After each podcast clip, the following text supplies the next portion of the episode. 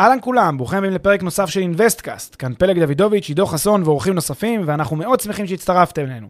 הפרק בחסות Rentpo, פלטפורמת השקעות חכמות בנדל"ן עם האנשים שמאחורי InvestCast. Rentpo מאפשרת לכם להשקיע בשקיפות וביעילות בנכסים מניבים, תוך ליווי וניהול מוקפד ומקצועי מקצה לקצה. היכנסו ל-rentpo.com, חפשו השקעה שמעניינת אתכם ותאמו איתנו פגישה דיגיטלית. בנוסף, לפני שנתחיל, נזמין אתכם להצטרף לקהילת המאזינים של InvestCast בפייסבוק. חפשו InvestCast בשורת החיפוש והצטרפו לקהילה. ועכשיו לפרק נוסף של InvestCast.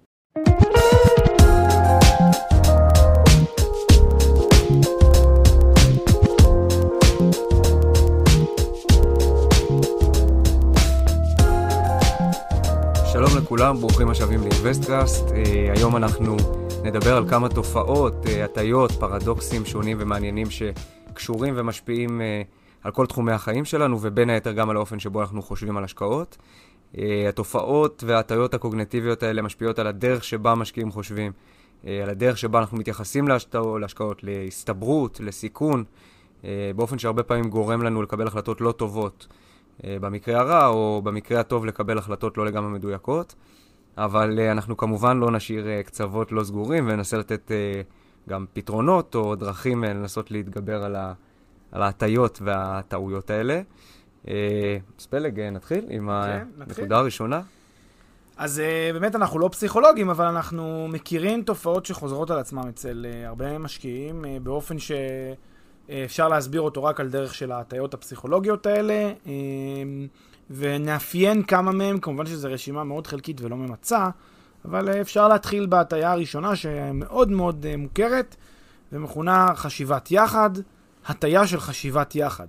אז קודם כל, מה זה בעצם הטיה של חשיבת יחד? זה בעצם אומר שכאשר אנחנו אה, מבצעים איזושהי קבלת החלטה בקבוצה, ברמה של אנשים ביחד, קיימת הטיה מובנית בהחלטה שלנו, שנובעת מכך שלקבוצה הזאת, או אם תרצו, תרצו לקרוא לזה הריבון של הקבוצה, יש אה, יכולת השפעה על הכיוון, על התוצאה שכל הקבוצה תחליט. וכך קורה מצב שלא תמיד אה, יש חשיבה אינדיבידואלית של כל אחד מהיחידים בקבוצה, אלא חשיבה קבוצתית שמושפעת פשוט מריבון, או ממטרת הקבוצה, או מתפקיד הקבוצה, ואולי ננסה לפשט את זה באמצעות דוגמאות. אז ככל שהקבוצה שלנו יותר מגובשת, דמיינו קבוצה, כן, חברים קרובים מאוד, שצריכים לבצע איזושהי החלטה, אז אה, כשהקבוצה היא מאוד מגובשת, הרבה מאוד פעמים לאינדיבידואל, לכל אחד מחברי הקבוצה, כמעט אין say. זה מעין, כולם יודעים מה רוח הקבוצה, מה המטרה שלה, ואז הדעה של בן אדם בודד בקבוצה לא תמיד מורגשת. אמ, זה קורה באופן מאוד מיוחד כאשר יש גורם דומיננטי בקבוצה. בדרך כלל, לא תמיד חייב להיות גורם דומיננטי, תכף אני גם אגיד מה הכוונה כשיש ריבון שזה מטרת הקבוצה, אבל כשיש נגיד גורם דומיננטי, מישהו אחד שהוא חזק בקבוצה, הרבה מאוד פעמים אנשים בתוך הקבוצה נוטים אה, להימשך לדעות שלו, לרצות לרצות אותו, לרצות, אה, כן, להתחנף אליו, ואז קורה מצב שהגורם הדומיננטי הזה בסוף מקבל איזושהי החלטה. זה כאילו מעטה של החלטה קבוצתית, כי, כי, כי שוב, זה קבוצה שמחליטה ביחד, אבל בפועל זה בן אדם אחד שהחליט, וכולם פשוט יסמנים כאלה שאומרים לו כן, כן, ומקבלים את מה שהוא אומר, מבלי להפעיל שיקול דעת עצמאי.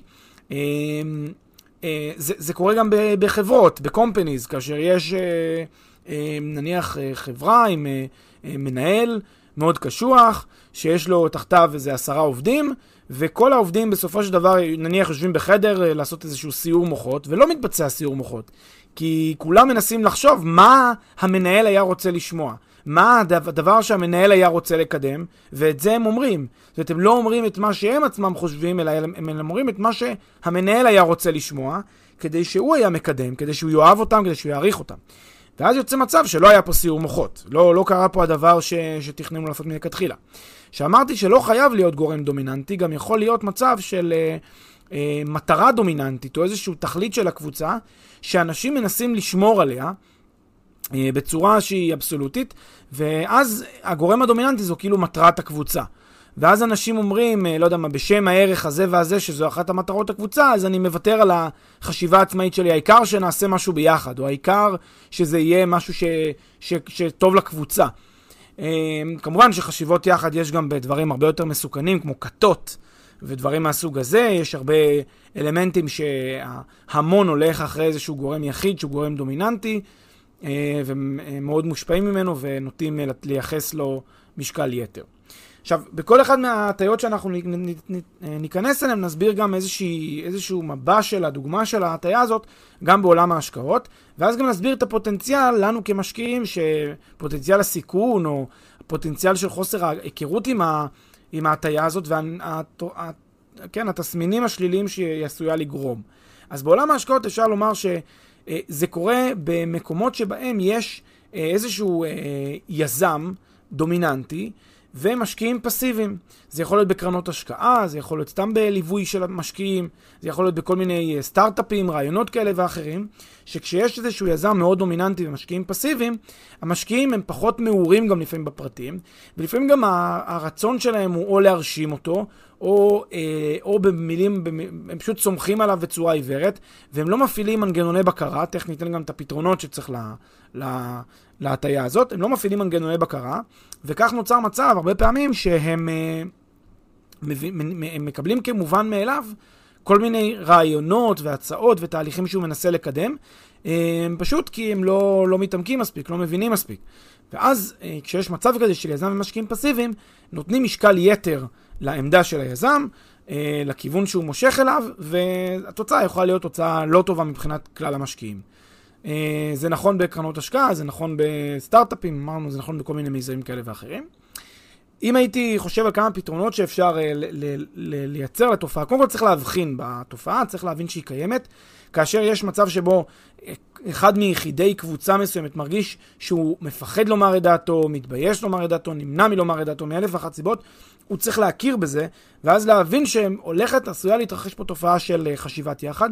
זה נכון לכל אחד מחברי הקבוצה, זה נכון גם כמובן לגורם הדומיננטי.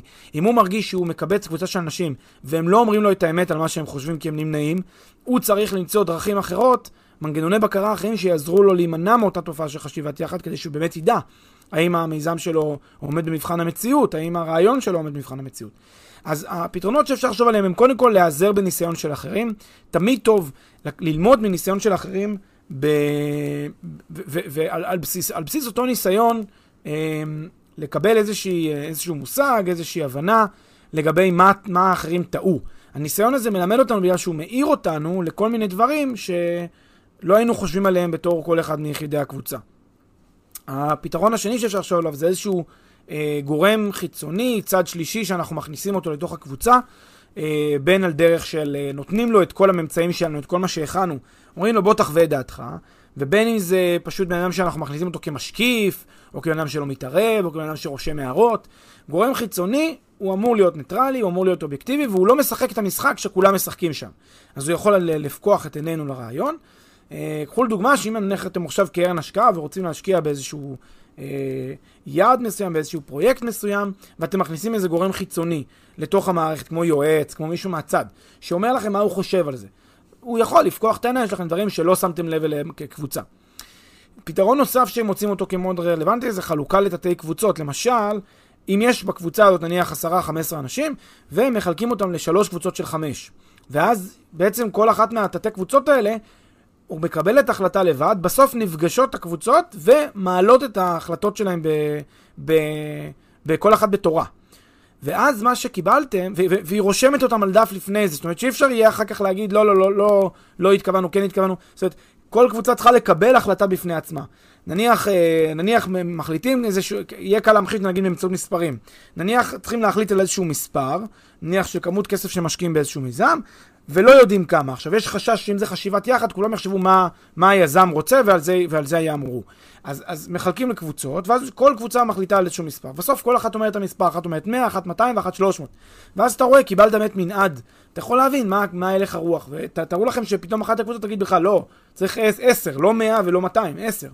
ואז זה מאוד רחוק מהשאר. ואז רואים, הנה, קיבלתם פה משהו שלא הייתם מקבלים בחשיבת יחד. לא היה מי שמושך לקיצון הזה. בחשיבת יחד. כי הוא אומר, רגע, אני, אני קיצוני. אה, אז החלוקה לתתי קבוצות עוזרת במובן הזה. ודבר מאוד אה, חשוב שגם אפשר להטמיע פה, זה מה שמכונה איפכא מסתברא, כן? אה, ההפך הוא, ההפך הוא הנכון, או ההפך מסתבר. זה בעצם, מה זה אומר? זה בעצם אמרה שמנסה להסביר לנו שלפעמים דווקא הדבר שלא חשבנו עליו הוא זה שקורה.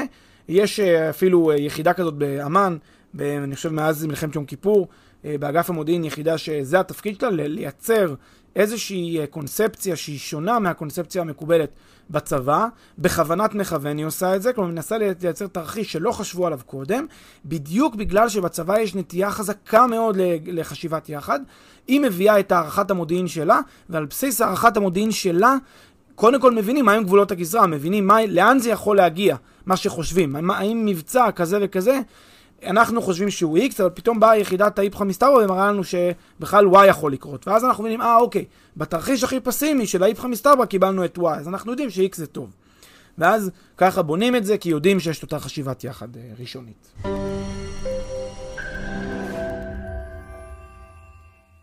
הפרק בחסות מחירון פרופדו, מחירון הדירות של ישראל.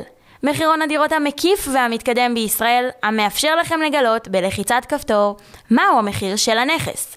והכל בחינם. חפשו בגוגל מחירון פרופדו או מחירון הדירות של ישראל. משהו קצת מהחיים, שהוא פחות או יותר בין איזה מין דוגמה כזאת כללית לבין עולם ההשקעות, איפשהו באמצע, דוגמה, אה, סיפור של, אה, אה, כן, פרויקט תמ"א. אז הרבה פעמים אה, היזם מאתר מאחד השכנים, את אחד השכנים הדומיננטיים, כן, שיכול אה, להוביל את הדרך ולגרום לקבוצה לחשוב ביחד שמשהו מסוים הוא טוב על מנת לקדם אותו. לפעמים הוא באמת טוב ולפעמים הוא באמת אה, גורם לדברים ככה בפרויקט לזרום בצורה יותר אה, אה, קולחת ורציפה ו- וטובה עבור כולם, ולפעמים הוא בא לשרת את היזם או את השכן המסוים הזה, אה, כן, אבל הוא מייצ- מייצר איזושהי חשיבה. מייצר חשיבת יחד מלאכותית כזאת. מלאכותית. טוב, אה, הטיות נוספות? הטיה נוספת? כן, יש הטיה שהיא מאוד מאוד מאוד נפוצה בהשקעות, אני חושב שכולם מכירים את זה, לא ידעו להמחיש, להמשיג את זה אולי, כולם מכירים את זה, אני, אני חושב שמה שלא מכירים מספיק זה את ההשלכות שלה. כלומר, הם כולם חושבים על זה, אבל אף אחד לא הצליח אה, ממש לחשוב על ההשלכות, אז בואו נעשה, בואו בוא נקדיש לזה עכשיו את הזמן. הטיית המדווחים, הטיית הדיווח. והטיית הדיווח היא, היא כל כך נפוצה, שתחשבו על זה ככה, מה זה בסוף הטיית הדיווח? זה שמי שמדווחים לנו על איזושהי תוצאה מסוימת, על איזשהו, אה, אה, כן, אה, מהלך מסוים שקרה, זה אלה שהדיווח משרת אותם באיזושהי דרך, אלה שהצליחו, אלה שזה, ש, שהיו מעל הממוצע, הם אלה שמדווחים. מי שלא מדווחים, זה אלה שמתחת לממוצע. אלה ש... אבל, אבל למה זה עושה הטיה? כי אנחנו חושבים בסטטיסטיקה שלנו במוח, כאילו הממוצע יותר גבוה ממה שהוא באמת. דוגמה הכי פשוטה, ציונים. כולם זוכרים, היו, היו אה, ציונים אה, בתיכון, בלימודים, היינו שומעים רק על 90 כולם קיבלו 90 עכשיו, בתור תלמידים אה, ש, שלא תמיד קיבלו 90 אתה מקבל פתאום 70, אתה חושב לעצמך, רגע, האם זה שקיבלתי 70 זה בגלל שאני קיצוני למטה, או זה בגלל, או, או שלמעשה הממוצע הוא איפשהו אצלי, או שאתה לא יודע. מה אתה כן יודע? אתה רק יודע ששמעת מלא אנשים שקיבלו 90. וזה נובע בגלל זה שאתה שומע רק על מי שמדווח. אבל מי שמדווח הוא מלכתחילה מי שקיבל ציון גבוה, כי אז יש לו סיבה טובה לדווח. את אלה שאתה לא שומע, זה אלה שלא מדווחים. אתה לא יודע כמה הם קיבלו.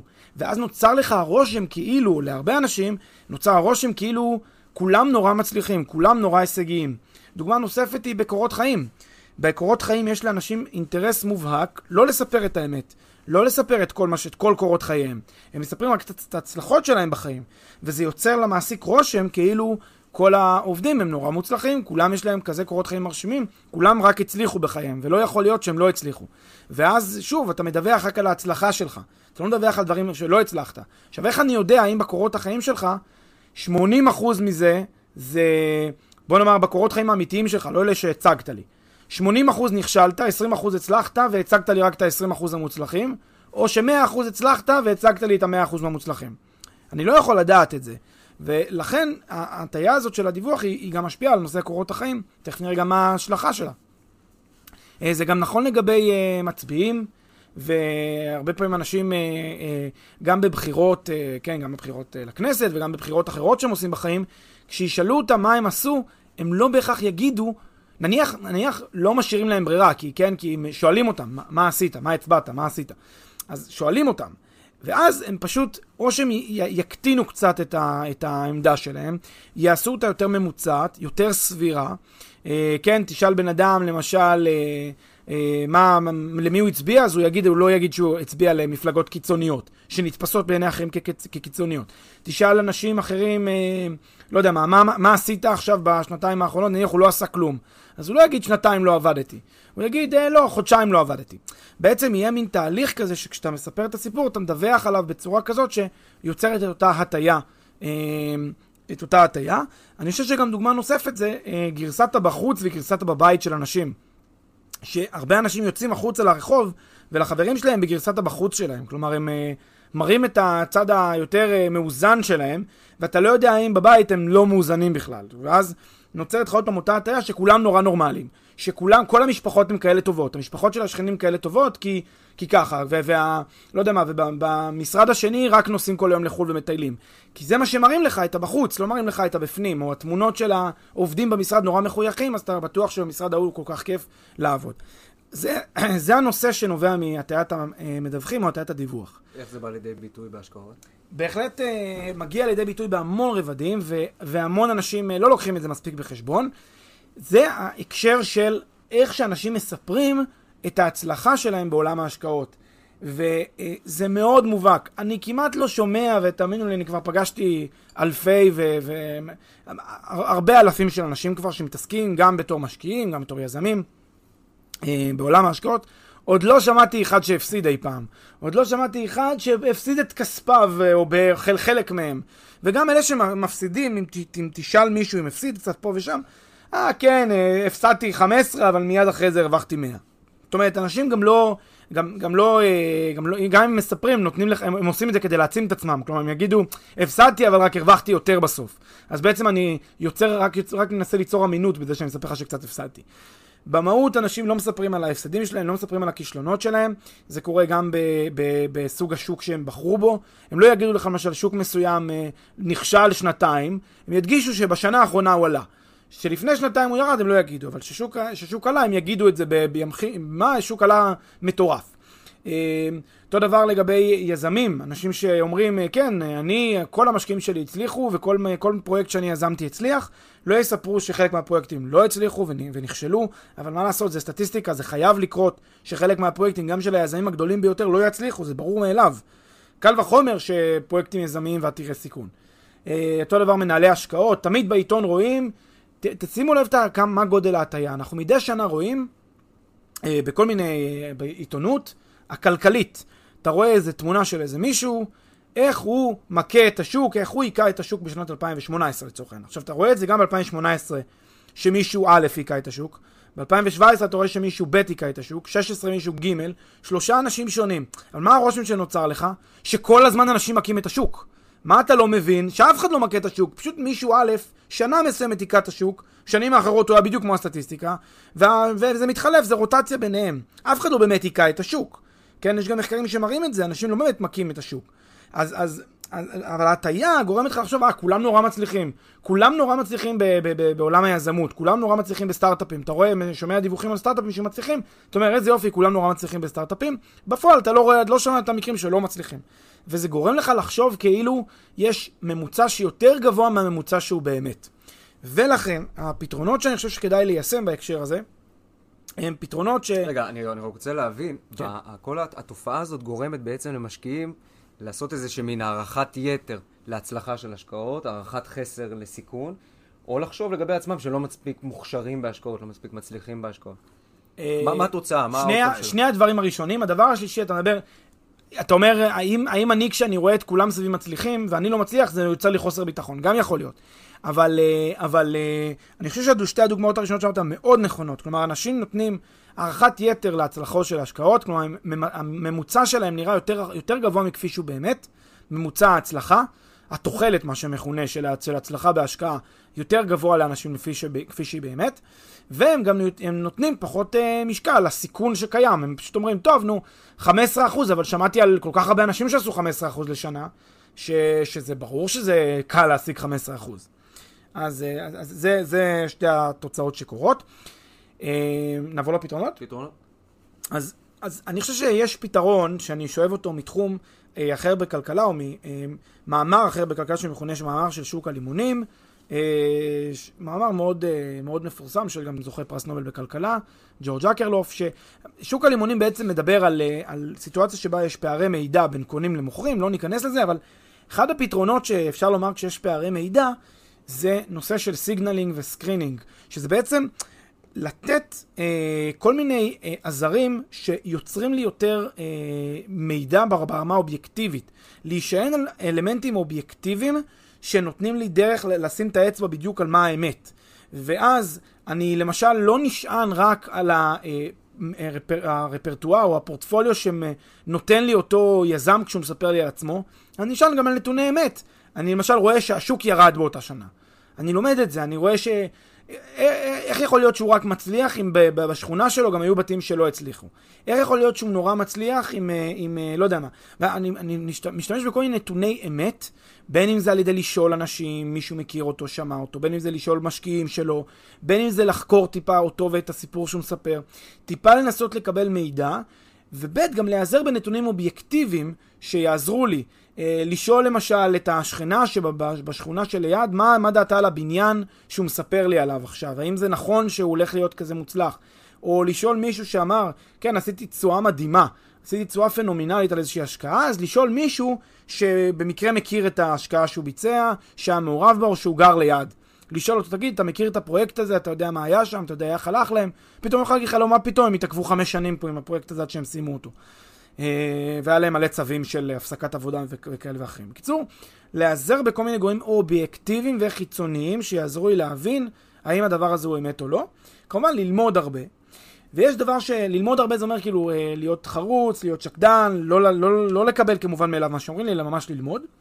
ויש שני דברים שאני מיישם אותם, מאוד מאוד מאוד עוזרים לי, בהמון החלטות, כי אני מאוד מכיר ומאוד ער לבעיה הזאת של פרדוקס המדווחים, או בעיית המדווחים, וזה שני דברים. אחד זה אני עושה מיצוע רעיוני לכל סיפור שמספרים לי. כשאני שומע על מישהו שאומר לי שהוא עשה 15% תשואה, אני ממצה את זה בצורה, אני אוקיי, 15, הבנתי, 8, 9, אני לא עושה את זה בצורה מופגנת ולא אומר לו. אבל אני כאילו מניח שמה שמסתתר כשהוא אומר לי 15, הוא מגזים לי פה עם איזושהי, איזשהו רעיון, אה, אז אני עושה מיצוע. לדוגמה, כי הוא לא התחשב בעובדה, שכח במרכאות להתחשב בעובדה שהיה עיכוב של שנה בפרויקט. ואז נכון. 15 אחוז. לא בשנה, כן. אלא בשנתיים. או, ש, או שהוא, מגיע. כן, נכון, בגלל, ש, בגלל שמה שהוא מספר לי, או, או שיש שתי סיבות, או שבגלל שמה שהוא מספר לי הוא לא, הוא לא אמת, כי הוא פשוט סתם אה, מקשקש, או בגלל שהוא לקח רק את הדברים החיוביים ולא את הדברים השליליים, כמו שאמרנו קודם, או שהוא פשוט אה, הכליל רק הצלחה. תראה, לכל בן אדם יכול להיות, תראה, אתה יכול לקחת דוגמה, אה, קניתי פעם מניה באלף, ואחרי שעה מכרתי אותה ב-1400, כי היה על 40% יום מטורף בבורסה, היה תוך שעה 40%. אתה יכול להגיד, שמע, אני יודע לעשות 40% בבורסה. לא, אתה לא יודע לעשות 40% בבורסה. עכשיו קח, באותו יום שיחקת עם עוד 8 מניות, וחלק ירדת 7%, 8%, אתה לא באמת עשית 40%. תסתכל על התמונה הכוללת, תגיד עכשיו מה התשואה שלך. תגיד לי עכשיו 15% זה כל הפרויקטים שלך, ואני בטוח שלא. ואם בודקים את זה, אז רואים שלא, כי זה באמת, זה, זה לא, זה, זה לא אה, מקרי. שהאנשים האלה לא חיים 50 שנה, מספרים רק על 100% תשואה כל הזמן, ותשואות מדהימות. דבר נוסף שאני עושה זה גם פרמיות הגזמה, אני קורא לזה. אני כאילו מניח שבן אדם מגזים 20-30% למעלה. מספר לי על תשואה X, אני אומר, טוב, אז בטח התשואה היא לא זאת, אלא תשואה יותר גבוהה. איך אני, איך אני יכול גם ל, ל, ל, להיות יותר רגוע? אני בודק בעצמי, לא סומך על זה שהוא אומר לי שהתשואה פה היא 12%. אתה אומר 12%, בסדר, אני אחר כך אבדוק. ואז אני בודק, אני רואה בכלל התשואה היא רק 8. ואני מבין למה הוא אמר 12, כי היה לו איזשהו אינטרס. אוקיי. אה, רוצה הטעיה נוספת? הטעיה שלישית. הטעיה שלישית. הטעיה שלישית גם היא אה, יותר, אה, היא יותר במובן הלוגי, אבל היא גם הטעיה נפוצה, וזו ההטעיה שאנשים לא עושים הבחנה בין קורלציה לסיבתיות. הם מייחסים שכל דבר שהוא קורלטיבי, הוא גם בהכרח קוזטיבי, כלומר נובע ממשהו. לא נובע אחד מהשני. ההגדרה הלוגית היא שהיא כזו, הגדרה, או כן, ההגדרה היא כזאת. אם A ו-B קרו, אז יכול להיות שפשוט יש קורלציה ביניהם, מסוימת. קורלציה, התאמה. התאמה, מתאם. כלומר, A קרה ו-B קרה כי פשוט שניהם קרו, ללא איזשהו הסבר, אוקיי? ויכול להיות שיש סיבתיות ביניהם, אוקיי? causation. זאת אומרת ש-A גרם ל-B. ולא סתם שהם קרו באותו זמן, אלא ש-A גרם ל-B. הקשר הלוגי שהרבה אנשים עושים הוא שבגלל ששני דברים קרו, הם מניחים אוטומטית שזה סיבתי. הם מניחים אוטומטית שזה סיבה ותוצאה. ש... שאם, אה, לא יודע מה, אה, היה קר, אז גם ירד גשם. זאת אומרת, הם מניחים, בגלל שקר היום, אז גם הולך לרדת גשם, כי פעם אחת כשהיה קר, אז גם ירד גשם. אתה מבין? ברור לגמרי, אנחנו מבינים, אין קשר בין קור לבין... זאת אומרת, יש, כן, עונתי, אבל אין קשר מיידי וישיר.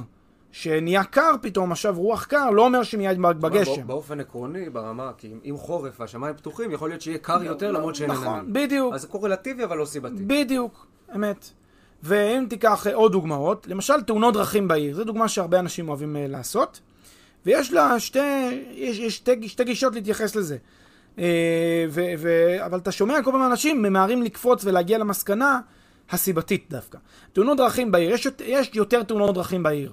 זאת אומרת, יש, בתוך, בסביבה עירונית יש יותר תאונות דרכים. אתה יכול לשאול ככה, קודם כל יכול להיות קור, קורלציה, בגלל שפשוט יש הרבה יותר traffic, כן, יותר נהיגה בעיר מאשר בנסיעות בין עירוניות. תחשבו עליכם, כמה פעמים אתם עושים נסיעות עירוניות לעומת נסיעות בין עירוניות. יותר נסיעות עירוניות. אז יש הגיוני שיש יותר גם traffic, יותר, אז, אז יש יותר, אה, כן, אינסידנטים, מעורבים, מעורבויות שיכולות לגרום, לגרום לתאונת דרכים. אז זה ההסבר הקורלטיבי, ויש את ההסבר הסיבתי.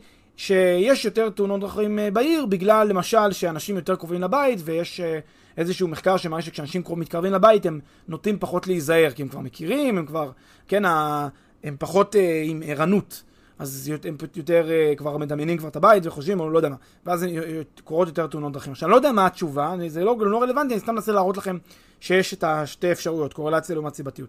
אותו דבר למשל אושר בחיי נישואים.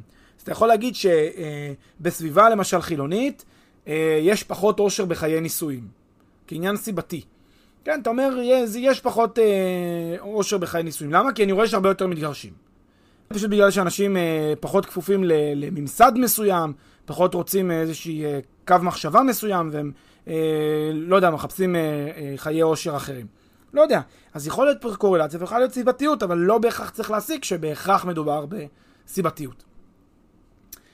בעולם ההשקעות, אני חושב שהביטוי להבחנה בין קורלציה לסיבתיות היא אה, שהרבה אנשים מניחים שאם השקעה מסוימת היא השקעה שהתבררה כמוצלחת, אפשר ללמוד ממנה גם את הסיבה לה.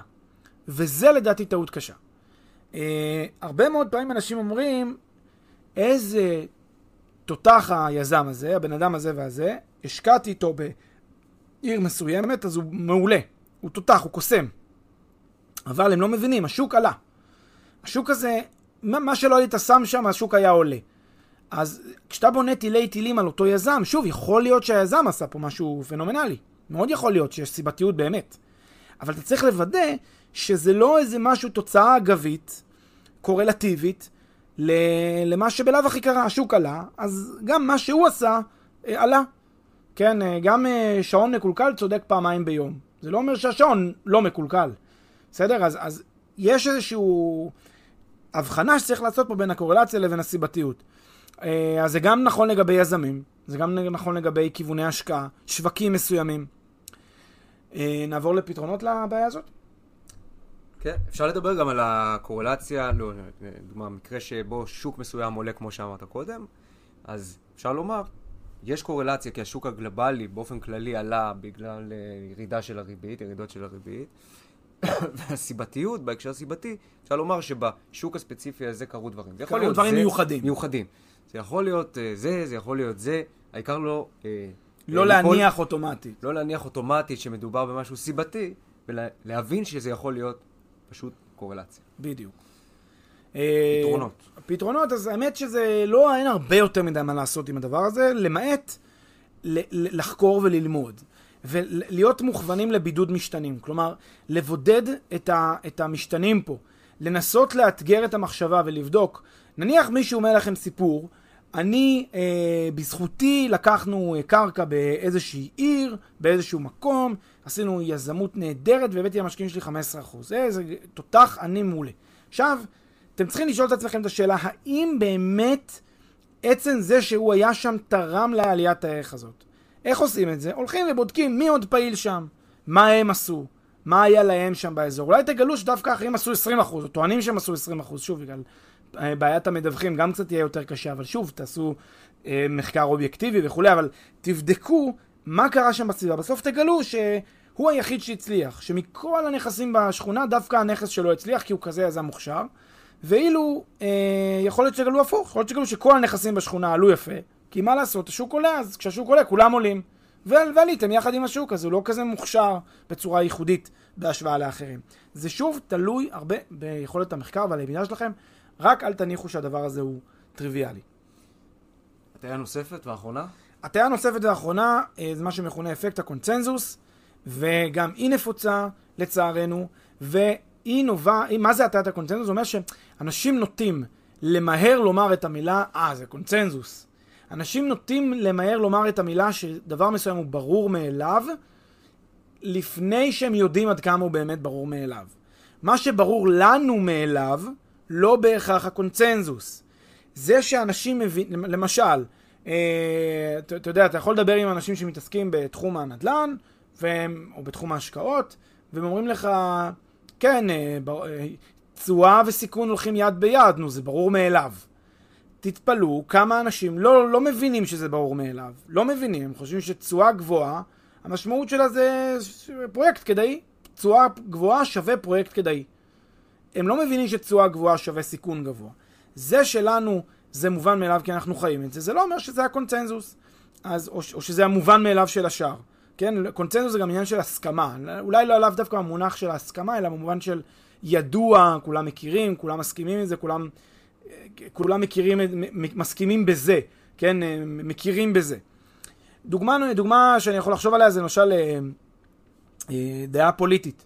אם תסתובבו באיזושהי עיר מסוימת, זה נכון במיוחד לבחירות, תסתובבו בעיר המסוימת, כל הסביבה שעוטפת אתכם הייתה יכולה להגיד לכם אני מצביע למועמד מסוים.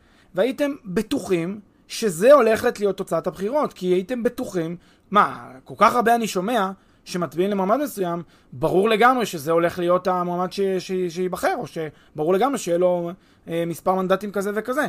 כלומר, זה שאתם בסביבה כזאת של אנשים, לא, ואתם מניחים, אז זה לא אומר שזה גם הקונצנזוס, שזה מה שקורה באמת. צאו לסביבה אחרת ותראו ששם דווקא הגישה היא בדיוק הפוכה.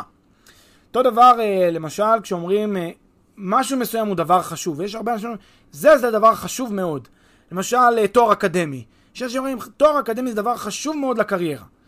למה? כי זה חשוב לך לקריירה, כי אתה חושב שהוא חשוב לקריירה, אז אתה מניח שזה חשוב לכולם, שכולם תופסים אותו ככזה. או... זאת, ההנחה היא שאנחנו מניח, מניחים על עצמנו, על, על הכלל, דברים שנכונים לגבינו. לא תמיד uh, זה המצב. Uh, בעולם ההשקעות הדבר הזה uh, נכון לגבי ציפיות לגבי שווקים והתנהגות של אנשים בקשר לזה. למשל, uh, הרבה אנשים, הרבה אנשים יש להם את הדעה ששוק הנדל"ן תמיד בעלייה. יש איזה מין, אני לא יודע למה אנשים חושבים את זה. שוק הנדל"ן תמיד עולה. עכשיו, אז, אז ככל שאתה מנסה לאמת אותם עם המחשבה, אז אתם אומרים, כן, תסתכל לאורך זמן. בסדר, תסתכל לאורך זמן גם על, על מדדי הבורסה. מדד תל אביב 35 עולה מאז קום המדינה, נפלא. אז, אז יש, יש היגיון מאוד ברור שכשהכלכלה צומחת, גם מדד הנדל"ן יעלה, כן? גם שוק הנדל"ן יעלה. זה ברור לגמרי. מה, אבל זה לא השאלה שלך מה עולה, מה לא עולה. שאלה שלך, האם זה עולה יותר? האם זה אלטרנטיב, האם האלטרנטיבה שלך טובה יותר או טובה פחות? זאת השאלה שלך, לא מה עולה. ולכן ההנחה הזאת שהרבה אנשים אומרים, כן, שוק הנדל"ן תמיד בעלייה, לכן אני כדאי להשקיע בשוק הנדל"ן. או עוד דבר נוסף, שבנקודת יציאה מסוימת, אתה צריך לדעת ששוק הנדל"ן עלה. והרי זה לא המצב. יש ירידות, יש עליות, אתה יודע שבלונג טרם, ככל הנראה באמת שוק הנדל"ן תמיד בעלייה.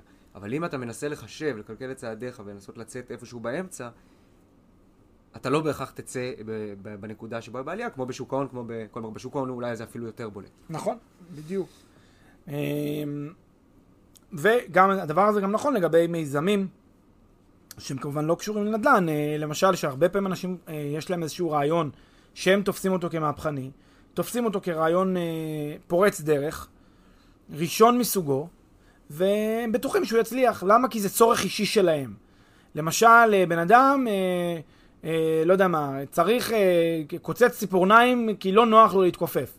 אז הוא המציא פטנט מיוחד לקוצץ ציפורניים מרחוק, והוא בטוח שזה יפתור את בעיית, אה, בעיית הג- הגרביים הקרועים. קוצץ בלייזר, פלג. קוצץ בלייזר. נותן פה, זה והוא- רעיונות לאנשים. והוא המציא קוצץ בלייזר. עכשיו, הוא בטוח שזה, שזה ישבור את השוק. למה? כי הוא כן, הוא עושה את ההיסק הזה ממה שנכון לגביו למה שנכון לכלל. לא בטוח שזה המצב. אז הפתרונות לבעיה הזאת, ובזה גם אני חושב שנסיים, זה אה, כרגיל ללמוד. אבל ללמוד שוב עם גורמים אובייקטיביים. תמיד בנושא של הטיות, אנחנו צריכים את הגורם האובייקטיבי. זה חזר לאורך כל, ה, לאורך כל הדיון הזה שעשינו פה. תמיד אנחנו צריכים את הגורם האובייקטיבי, כי בהטיה זה הטיה קוגניטיבית אישית. כשיש גורם אובייקטיבי חיצוני, הוא יכול להעיר אותי מה, מההטיה הזאת שאני נמצא בה. אז להתייעץ עם גורם בלתי תלוי, לשאול אותו, הנה זה הרעיון שלי, זה מה שאני חושב על השוק, זה מה שאני חושב על, ההש... על ההשקעה הזאת, כדאי, לא כדאי, מה דעתך? והוא צריך להיות אמיתי איתנו, הוא צריך באמת להגיד לנו האם כן או לא. אה, יש עוד דבר שאני מאמין, זה לעשות מה שמכונה אפקט תותחנים. לא להתייעץ עם מישהו שהוא חבר, לא להתייעץ עם מישהו שהוא אה, מהסביבה הקרובה שלי, אלא ללכת למישהו שהוא שונה ממני ב-180 מעלות. לשאול סתם אדם אקראי, אני פ- פוגש סתם בן אדם ברחוב שאני מכיר, תגיד לי מה אתה חושב. אין לנו שום קשר, אנחנו לא חברים ולא במעגל הקרוב. אוקיי, או מישהו שבאופן קונסיסטנטי יש לו עמדה הפוכה משלך. או שאתה, במיוחד אם זה מישהו שאתה יודע שהוא תמיד הפוך לשלך. זה קצת דומה לפתרון שדיברת עליו אה, בהקשר של הצבא. הרבה פעמים לבוא ו... איפכא מסתברא. בדיוק, איפכא מסתברא. לנסות להעלות דווקא את הנקודה שאתם, שהיא הפוכה לגמרי מנקודת המבט שלך, ולנסות ללמוד ממנה משהו, או להבין ממנה משהו. נכון. הנושא של אה, אפקט תותחנים זה בעצם בכוונה לאמת אותי כבר מראש עם ה- ה- התרחיש הפסימי. כי אני לא סומך על זה שאני אדע לייצר את התרחיש הפסימי. אם מישהו אומר לי, תשמע, שמעתי את מה שאתה חושב, לדעתי זה לא שווה אפס, זה שווה מינוס. כל ההשקעה שלך תרד לטמיון, אתה תשרוף זמן, רד מזה. זה דעה חשובה שאתה צריך לשמוע אותה. ולכן, בעיקר את ההסברים. בעיקר את ההסברים. וכמובן, לדבר, פתרון נוסף זה לעשות מה שנקרא נקרא מיצוע הערכות. לקחת את ההערכה שיש לי, את התוחלת שאני רואה לנגד עיניים, ולמצע אותה. בגלל שאני יודע שאני נוטה להעריך את הדעה שלי כאילו היא הקונצנזוס, אז אני צריך למצע את הדעה שלי, להגיד, אוקיי, זה כנראה לא הדעה של כולם, אני ממצע אותה. ואז אני עושה לי איזשהו גידור, מגן על עצמי מפני אה, אפשרות שאני לקחתי משהו שהוא גדול מדי. יפה, מאוד מעניין. אז uh, דיברנו היום על uh, ארבע uh, תופעות או הטיות או פרדוקסים uh, או טעויות נפוצות uh, שאנשים uh, uh, עושים בדרך כלל uh, בהשקעות ובחיים uh, בכלל. דיברנו על אפקט הקונצנזוס, על ההבדל בין uh, קורלציה לסיבתיות ועל הטעות שאנשים, על הבלבול של אנשים לפעמים יש בין שני הקשרים האלה. על הטיה של, הטיה של דיווח, הטיית המדווחים. אה, על הטיה של חשיבה ביחד. אה, זהו, אני מקווה שהצלחנו לתת פתרונות אה, טובים לאנשים שנתקלים בדברים האלה גם בחיים הכלליים שלהם ובטח בעולם ההשקעות. ונתראה בפרק הבא, נשתמע.